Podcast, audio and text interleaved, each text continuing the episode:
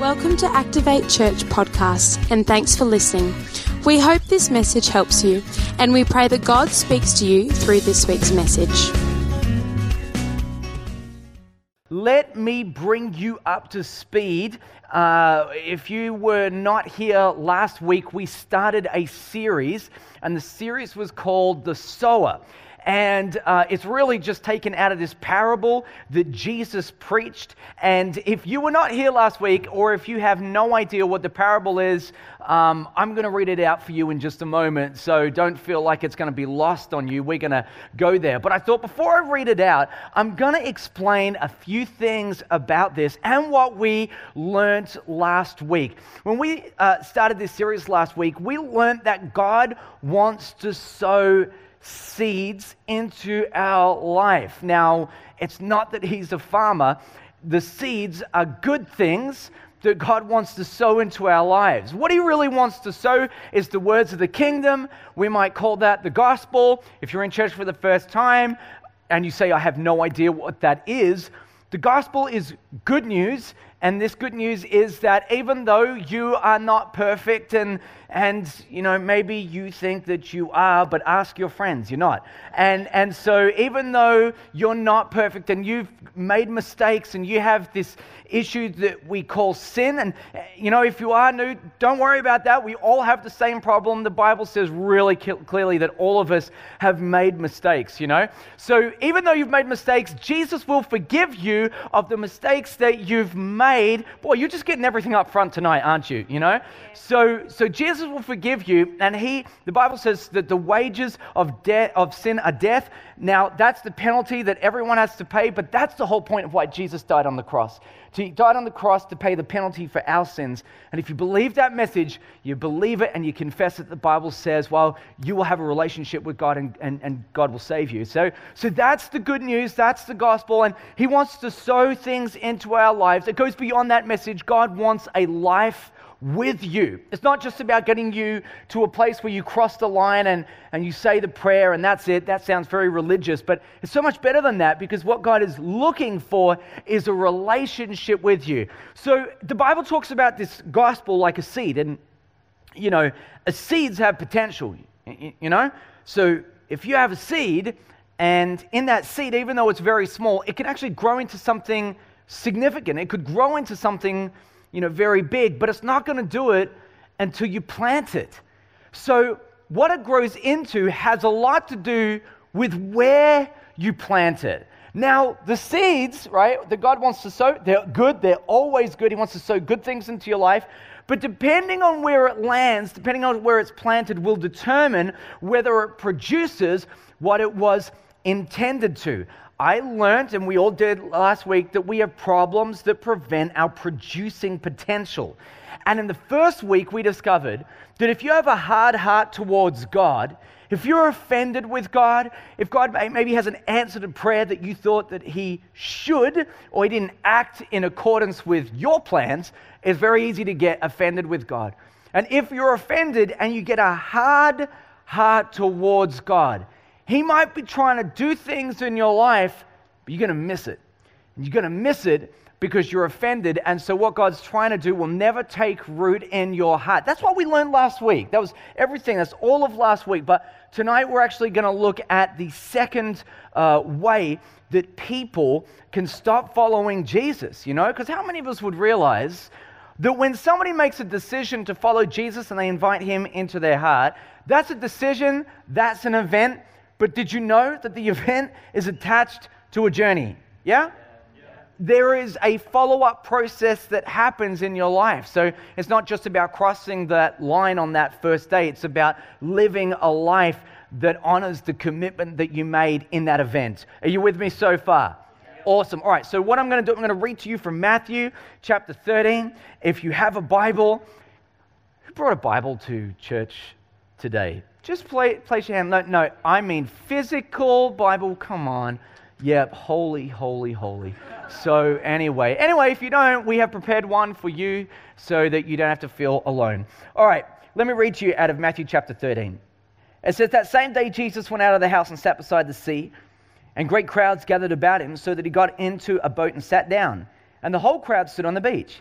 And he told them many things in parables, saying, a sower went out to sow. As he sowed, some seeds fell along the path, and the birds came and devoured them. Other seeds fell on rocky ground, where they did not have much soil, and immediately they sprang up, since they had no depth of soil. But when the sun rose, they were scorched, and since they had no root, they withered away. Verse seven, other seeds fell among the thorns, and the thorns grew up and choked them. Other seeds fell on good soil and produced grain, some a hundredfold, some sixty, some thirty. He who has ears, let him hear. Now, apparently nobody had ears, because everyone was confused about what Jesus said. So he said, let me, let me break it down for you. And we get that a few verses later. Here's what it says in verse twenty. As for what was sown on rocky ground, this is the one who hears the word and immediately receives it with joy, with joy. Yet he has no root in himself, but endures for a while. And when tribulation or persecution arises on account of the word, not on other stuff, but just on account of the word, on account of their relationship with Jesus, immediately he falls away. Um, I want to preach a message to you tonight called Tough Times. Tough Times. Um, years ago, I got invited to go on my very first snowboarding experience. And at this point in my life, I um, had never gone before, and it sounded, it'll be fun, they said. It'll be fun, they said, okay? So I thought, sounds great, and I signed up, and I went with a, a couple of friends. And I, I was, I, I mean, I'd seen pictures of people snowboarding, and, it, you know, sometimes things look easy in a picture, yeah? And I'd seen videos of people snowboarding, and I thought about it, and I thought, yeah, I can do this. I mean, how hard could it be?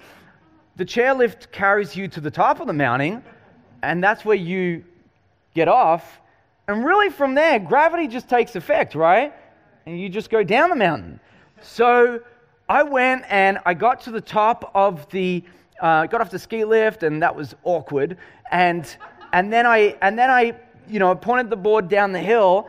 Gravity did take effect, and to my surprise, I went down without, you know, hurting myself too much or whatever. And I didn't really know where I was going, but the guys that I went with were better than me. They'd gone before, and they took me to the bottom of this valley, okay? And I'm not trying to sound really spiritual here. This is literally where we were, the bottom of a valley, okay? I know that it sounds spiritual. I'm talking about mountaintops, nothing to do with that, all right? When, this is a literal valley, okay? So I'm at the bottom of the valley, and I thought, well, how are we going to get out of here? And they have um, these things that you can catch uh, called a poma, all right? Now, if it's your first day, you want to avoid these at all costs, all right? Because it's not like catching a ski lift. That's where you get to sit down. It just carries you all the way, right? What a poma is, now if you're a skier, it's fine, because you pretty much grab this thing as, as it carried on a cable that carries you all the way to the top of the mountain, but you've got to stay on the snow in it, and it carries you. Now, if you're a skier, you point both skis forwards, and you just hold on. It's like it's easy. But if you're a snowboarder, you got to take one foot out of your bindings, and you got to tuck that poma in behind your front knee and hold on, right? Now, if you've never gone snowboarding before, this is a skill th- that you need to master, okay? And I did not have this skill. So it began to carry me up the mountain, you know. I'm sliding all over the place, right? And I reckon I got maybe, I don't know, like maybe fifty meters, and I came straight off. I was disappointed that I came off. I'm like, why can't I just hold on? And so I was disappointed, but I said, it's okay. It's okay. We'll just do it again. And so I went back down the mountain, and uh, I... you know, caught the thing and went up again and slipped off, and and and I repeated that process. I I mean over twenty times easily, easily, right? And um it, and it's crazy frustrating. And I, I was, I mean, look, the the snow and I and the pomo, we had words, you know, and and I was mad and I was frustrated, and it's like, I mean, it's not a smart idea to physically assault the snow, but I, it didn't stop me. So so I'm mad and I'm frustrated, and, and, I, and I learned some things about myself on that day. Number one, I don't have patience, but number two, I don't quit either. And that is a recipe for disaster. Because I get, I, I was getting mad quickly, but I refused to quit. So I, internally, there's a lot of bad things happening, okay? And eventually, I grabbed it. But I learned these things about myself, all right? Let me explain something to you. Tough times will introduce you to yourself. Yeah? Tough times introduce you to yourself. Like, you think you're a patient person until you find yourself in a situation that stretched you beyond where you thought you could go, and that's when you start to get introduced to yourself and who you really are and what's happening on the inside. Have you ever um, wrongly forecasted your abilities? Yep. Who's decided that they just want to get fit? You know, January is the month where most people wrongly forecast their abilities, you know? And you say, uh, I'm going to go for a run. It'll be fun, they said. And you go for a run, and then you're too far, you're so far that even if you turn back, like it's, it's a long way, and you're like, I thought that they said that this would be fun, like fitness was fun. It's not fun, okay? Fun run, nothing's fun over five Ks. So... So anyway, if you if you get there and you're like, this is horrible, you don't have a lot of choice. You got to keep, if you've overestimated your ability, right, then you have to run back.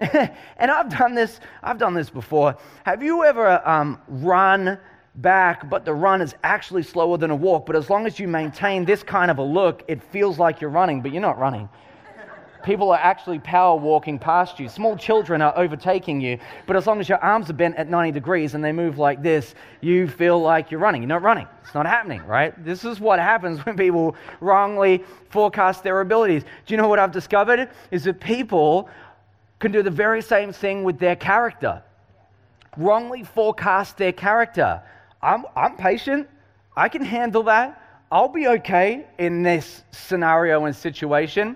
Sometimes these things totally pop out and surprise us. You know, um, probably about six months ago, I think I must have been having a bad day at work. I work at the church. I'm a pastor, right? And because, by the way, I'm a pastor, I am supernaturally endowed with patience and kindness and goodness. It's in my position description, therefore, I must possess these qualities. So so I left church this, this afternoon, and I was driving down, and this um, I got to the end of, of the road here, and this guy, can you believe it? Just totally cut me off. Just cut me off. And because, you know, I'm endowed with patience and kindness, right? As he came past, I wanted to let him know, right? At least initially, that, that hey, it's cool, man. Like, we all make mistakes. So as he's driving by, I smile like, it's all right, man. And he looks at me. He cut me off. And he gives me the universal sign of disapproval. Now, at the time, I'm on the phone to somebody at this church, and I still can't remember who it was. And if that was you, I'm sorry.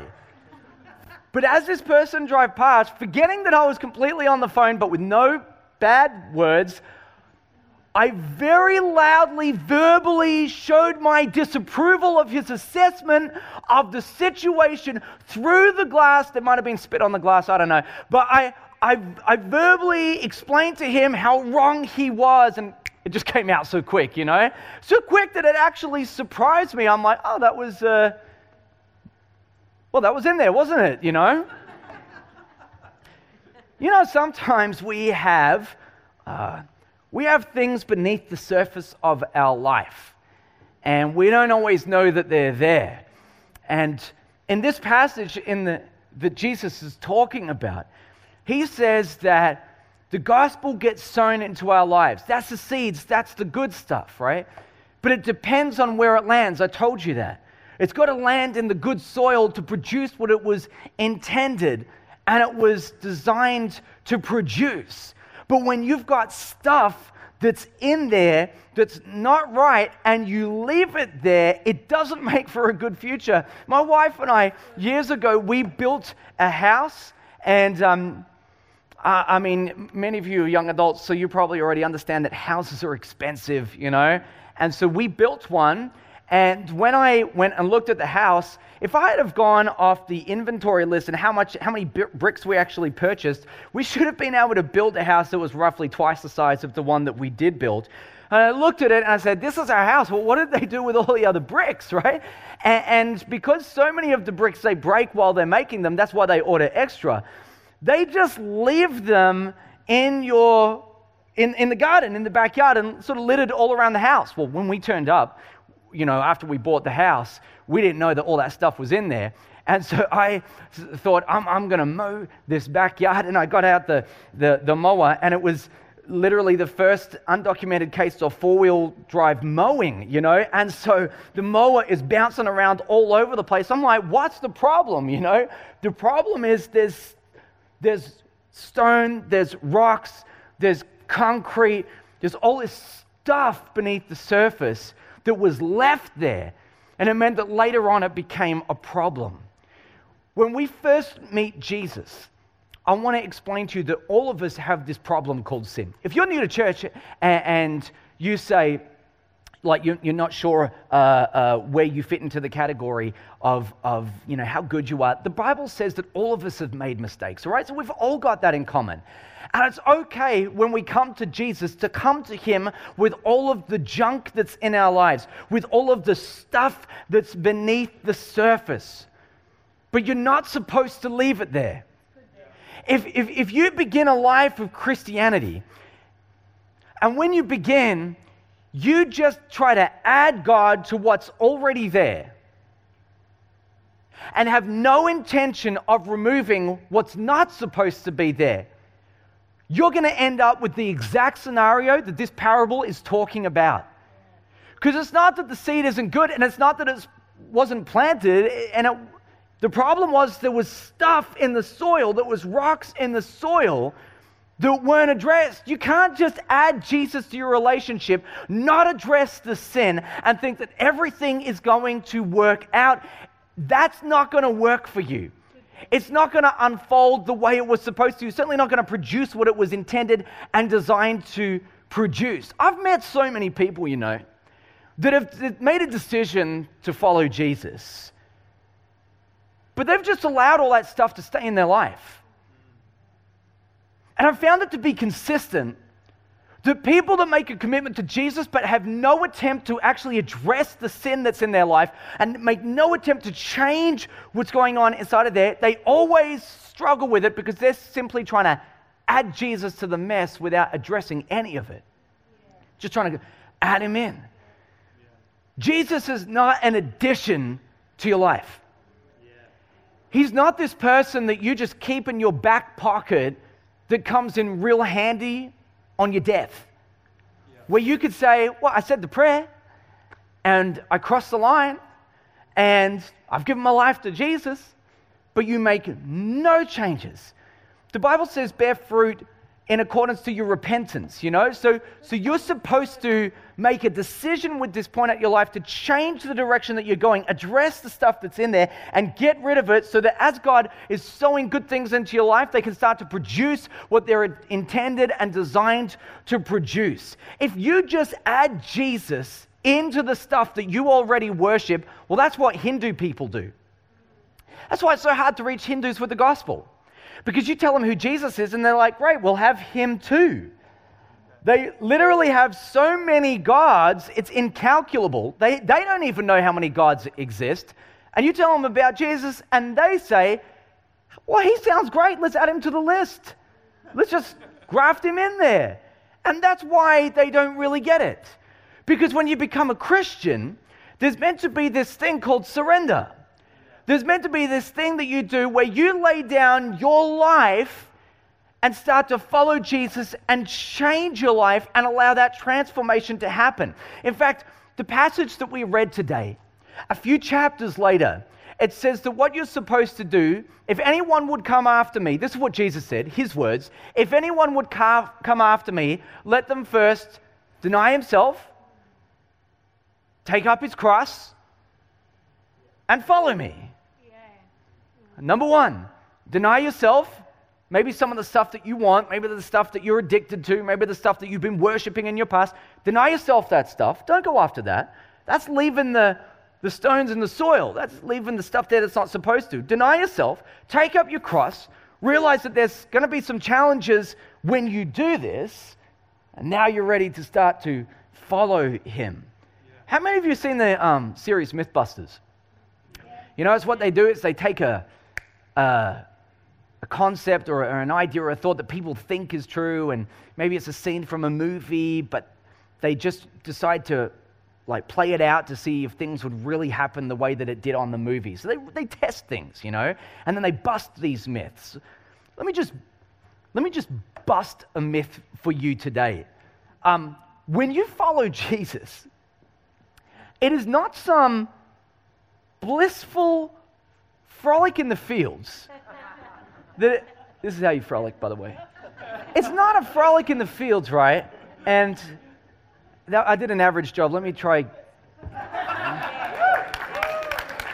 Aren't you glad you came to church today? I'm sorry about those other, that was average. I wanted to give you the real thing, you know. So it's not some frolic in the field, and at the end of your life, you fall into the arms of Jesus and you say, wow, that was so good. Man, that's not what Christianity is about. That's not what Christianity is about at all. In fact, you should understand something that, that if you have been taught, or if you believe that if you follow Jesus, that your life is going to be easy. And the moment you do, sickness will never touch your life. And the moment that you do, that, that you will become prosperous and wealthy and strong and all the rest of it. If you have been taught that that's the gospel, that's what we call the health and wealth gospel, and it's a total lie. It's a total lie. It's not true. And if you believe that this is true, the moment you encounter the real thing, you'll end up disillusioned because you didn't understand what you were signing on to in the first place. What you need to know is tough times come, trials come, tribulation comes. The Bible says so. Yeah. Yeah. This is the kind of stuff that you're going to face in your life. And it makes sense too, because if you make a decision to follow Jesus, that means that you weren't following him in the beginning. At that point, you're just going with the tide. You're just drifting. And for the very first time when you make a decision to follow Jesus, you start to swim against the tide of the world. By the way, when you turn from the direction in which you were going and you turn to face Jesus, we have a, a word for that. We call that repentance. And it means to turn from the direction that you're going and start to go a new direction and, and start to follow Jesus. And for the first time, you start to really push against the current. Of course, there's going to be stuff that comes against you. Of course, there's going to be challenging times that are ahead. And I just wanted to let you know, because if you think that following Jesus is going to be easy, you should know that the world will reject you. The Bible said that just for your association with Jesus, the world will reject you. But I've learned something about that rejection. Rejection reveals your resolution. Do you follow me today? When you start to encounter rejection, it reveals how resolute you are about your relationship with Jesus. That's when you get introduced to yourself. That's when you might meet yourself for the first time. You forecasted your ability to endure persecution, but the moment that tough things come, you kind of step back, maybe closed your mouth, maybe didn't say anything about what you believe or who you follow. Man, trials come in all shapes and sizes. Yesterday, I told my kids that they had to clean their room and empty the dishwasher. Trials come in all shapes and sizes. If you ask them, it was horrible, you know, it was terrible, and, and, and, you know, in their limited perspective of how dark the world can get, they're like, this is so hard, right? All right, so maybe the stuff that you deal with is a little bit more challenging, you know? Let me explain this to you. We are living in a world right now, and there is a war against Christian morals and ethics, and you're beginning to see this play out in our culture. Yeah. And what happens is, is that there are, there are companies that are adopting policies that are so anti-Christian, and if you disagree with them, you could find yourself easily sitting alone at the lunch table, alienated because of your beliefs. They say that there's freedom of speech only for the left, yeah, not for the right. not for the stuff that we believe. And should you be brave enough to actually speak out about what you believe, you would be shunned. Even people are getting fired from their jobs simply because of the values that they hold to. The values that, I mean, the values that our, our nation was really founded on, yet we, there is such a shift in this direction that if you decide to go against the tide and the current, the way things are currently going, you will be ostracized for your association with Jesus and with his values. Should you be ever brave enough to put these things on social media, asterisks, don't ever do that. I mean, if you're looking for a wise, civilized debate, do not post what you believe on social media. You're going to find some keyboard warrior troll that's going to start to get at you. You'll never see them. You'll never meet them. They're just nasty people, right? Because you disagree with what they think, and you'll be ostracized on social media just because of it. And this, this, by the way, is what we might call some form of persecution. And so, you know, my kids, they have one worldview, and in, the, in, the, in their limited perspective, in their limited scope, they say it's so difficult to clean our rooms and, and, and empty the dishwasher. You know, we're a little bit older. We encounter a lot more things than they do. We say, in our perspective, right, when you face uh, being ostracized at the lunch table and, you know, when, when people disagree with you, by the way, disagreement isn't actually persecution, but it can take you there, okay? And, and so we might say, oh, this is a, this is persecution. Let me tell you something. It's so much worse around the world. Yeah. Yeah, sure. There is an organization by the name of Open Door, and they uh, are an organization that are devoted to the to basically recording and finding statistical information and the support of the most persecuted Christians in the world. By the way, Christianity or, or Christian people are the most persecuted minority in the world right now. And they are uh, killed for what they believe. They are murdered for what they believe. And this happens all the time. It'll never make the news, and you'll never see it, and you'll never hear about it. And so you might not even know that it exists, but I promise you it does. And they they had a stat that I read uh, this week. And by the way, these guys are the most trusted organization on the planet when it comes to the persecution of Christians. And they said two hundred and fifteen million Christians have had to face intimidation, prison, and death just for being associated with Jesus. That represents one out of twelve Christians on the planet have to go through that. And to be honest, I don't think it's going to get any easier. In some of my research, I, I discovered this story about a, a young girl from Uganda. Her name was Susan. And Susan um, was a was a young girl from a Muslim family. She went to school one day, and there was an evangelist that came to her school and told them all about Jesus and the gospel, the message that I just told you up front at the start. This is revolutionary to people that have never heard anything like this, the forgiveness of sins, the grace of God. And so she heard that message, and that day she decided to give her life to Jesus. When she went home, her father had discovered and knew that she had made that commitment to follow Jesus. So he grabbed her and her brother and dragged them outside into the street with no fear of any repercussions, and held a knife to her throat. And he said, if you don't recant that statement, and if you choose to follow Jesus, I will kill you and I will kill your brother. And he said, you got a decision to make. And she refused to make the decision to leave Jesus. So the next day he took her and he put her in a room in their house. And he put a mat on the ground and he made her sit down. And he said, you are not allowed to leave this mat until you've made the decision to stop following Jesus. And with that, in those words, that was it. He turned around and he walked out the door, and nobody entered that room for the next three months. Three months. She sat there on a mat and refused to give up her faith and a commitment to Jesus. And you hear that and you say, well, that's impossible. Someone would die for that long, that if you were left for that long with no food, no water, nothing. But her brother knew what was happening, so he actually dug a hole under the wall of the room that she was in, and he would pour water in there, and she would lap it up. And then when he could, he would take a banana and, and try to fry up some banana and push it under the door or under the wall of the room that she was in, and she would take that fried banana and she would eat it. Nobody opened that door for three months, and she did that because the day before she made a commitment to follow Jesus, and she would not give him up. Well, the neighbors started to wonder what had happened to this girl, Susan.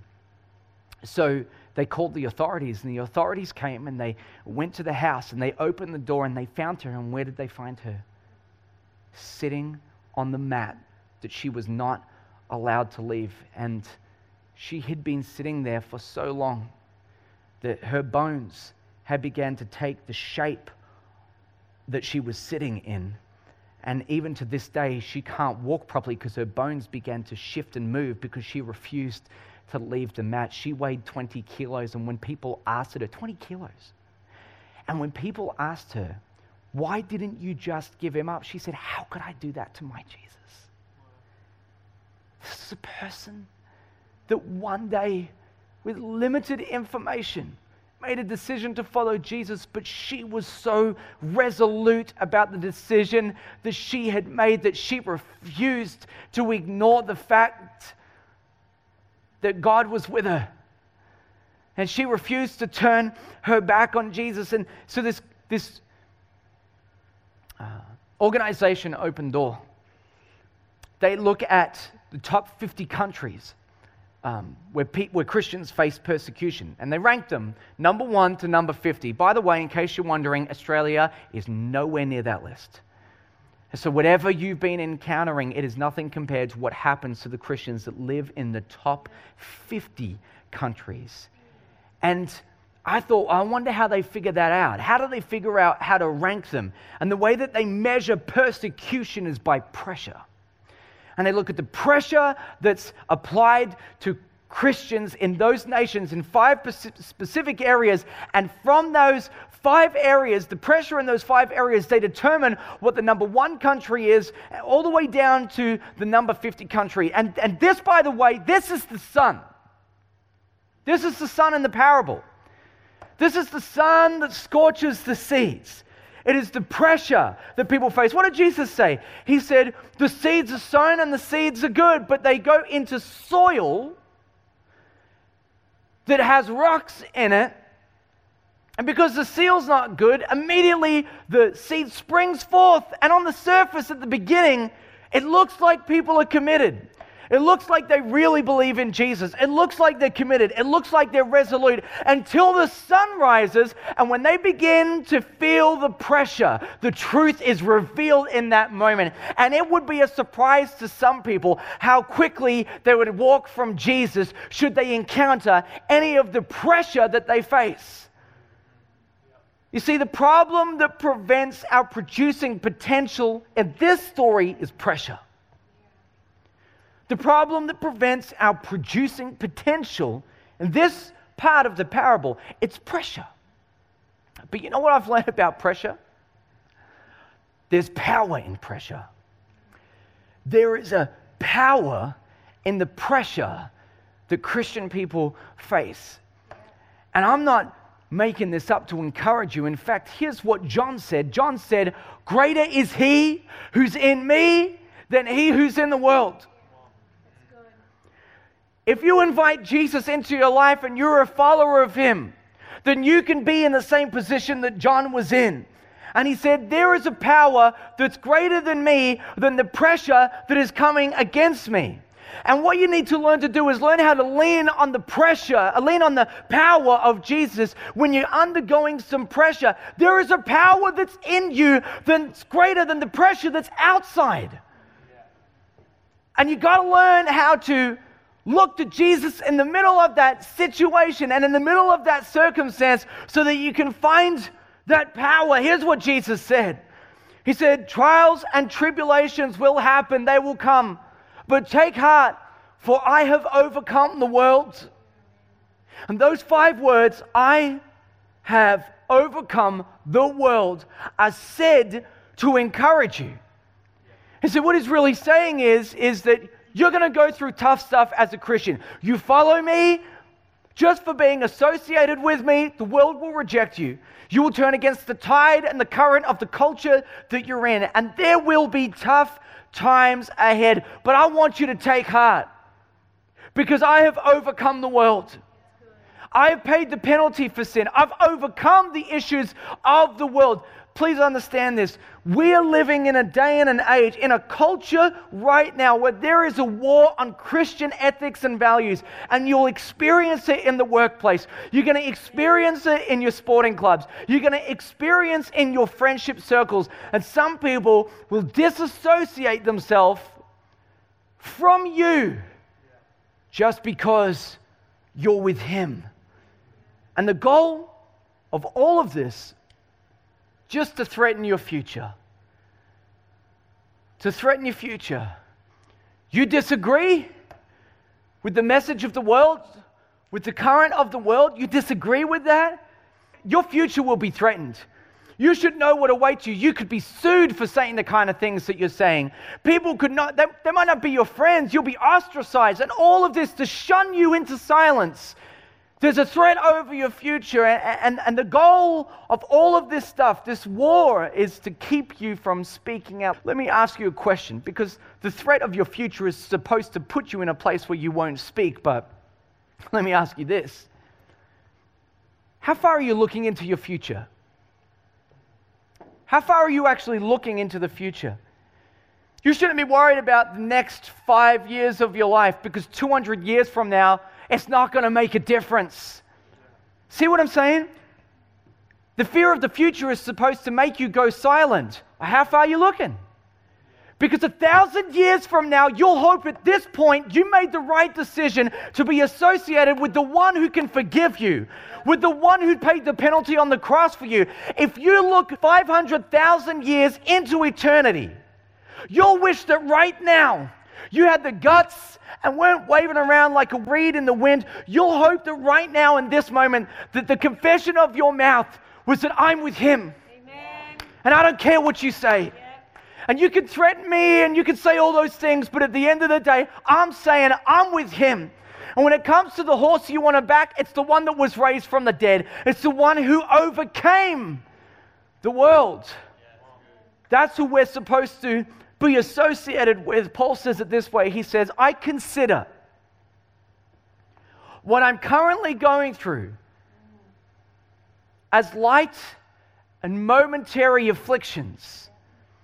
For this is preparation for the eternal weight of glory that awaits me. I think Paul had his eyes so far into the future that he was less concerned about his present. I want to watch a short video. Let's do that. Whole life. That is not in the Christian life either. Every prayer gets answered. But it may lie dormant for I don't know how many years. And now I may pray for someone that God puts in my heart. I've never met that person. I may not know anything. Maybe a name, maybe not. You plant in the spiritual field a seed, your prayer, and it's coming out one day. It's going to bear fruit. The moment you hear a name, the moment you see something happen on, on television, uh, uh, victims, war. Reaction is always when something happens and you react. We should be ahead of that. There's no set rule, this long you pray. Pray as long as God urges you to pray. There's a burden on your heart, a thought, a dream. How is our prayer life? It eliminates all those easily occurring human problems and crises that we go through every day, because it makes you a different person. It lifts you to another level.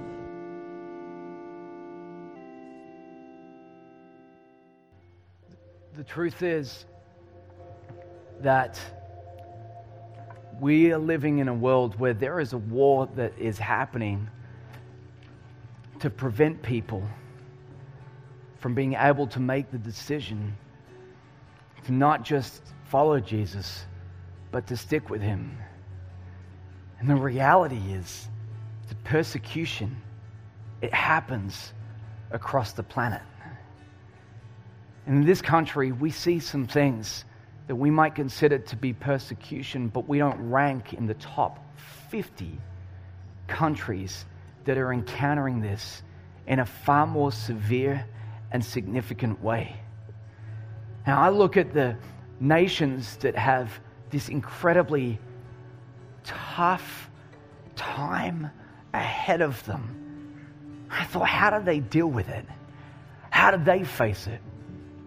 And the video that I watched from Open Door, this video showed me that, well, they just do what we do, don't they?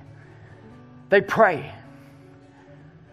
Isn't it true what Jesus said, that we should pray in the midst of persecution? How, how do we fight against that war? We pray.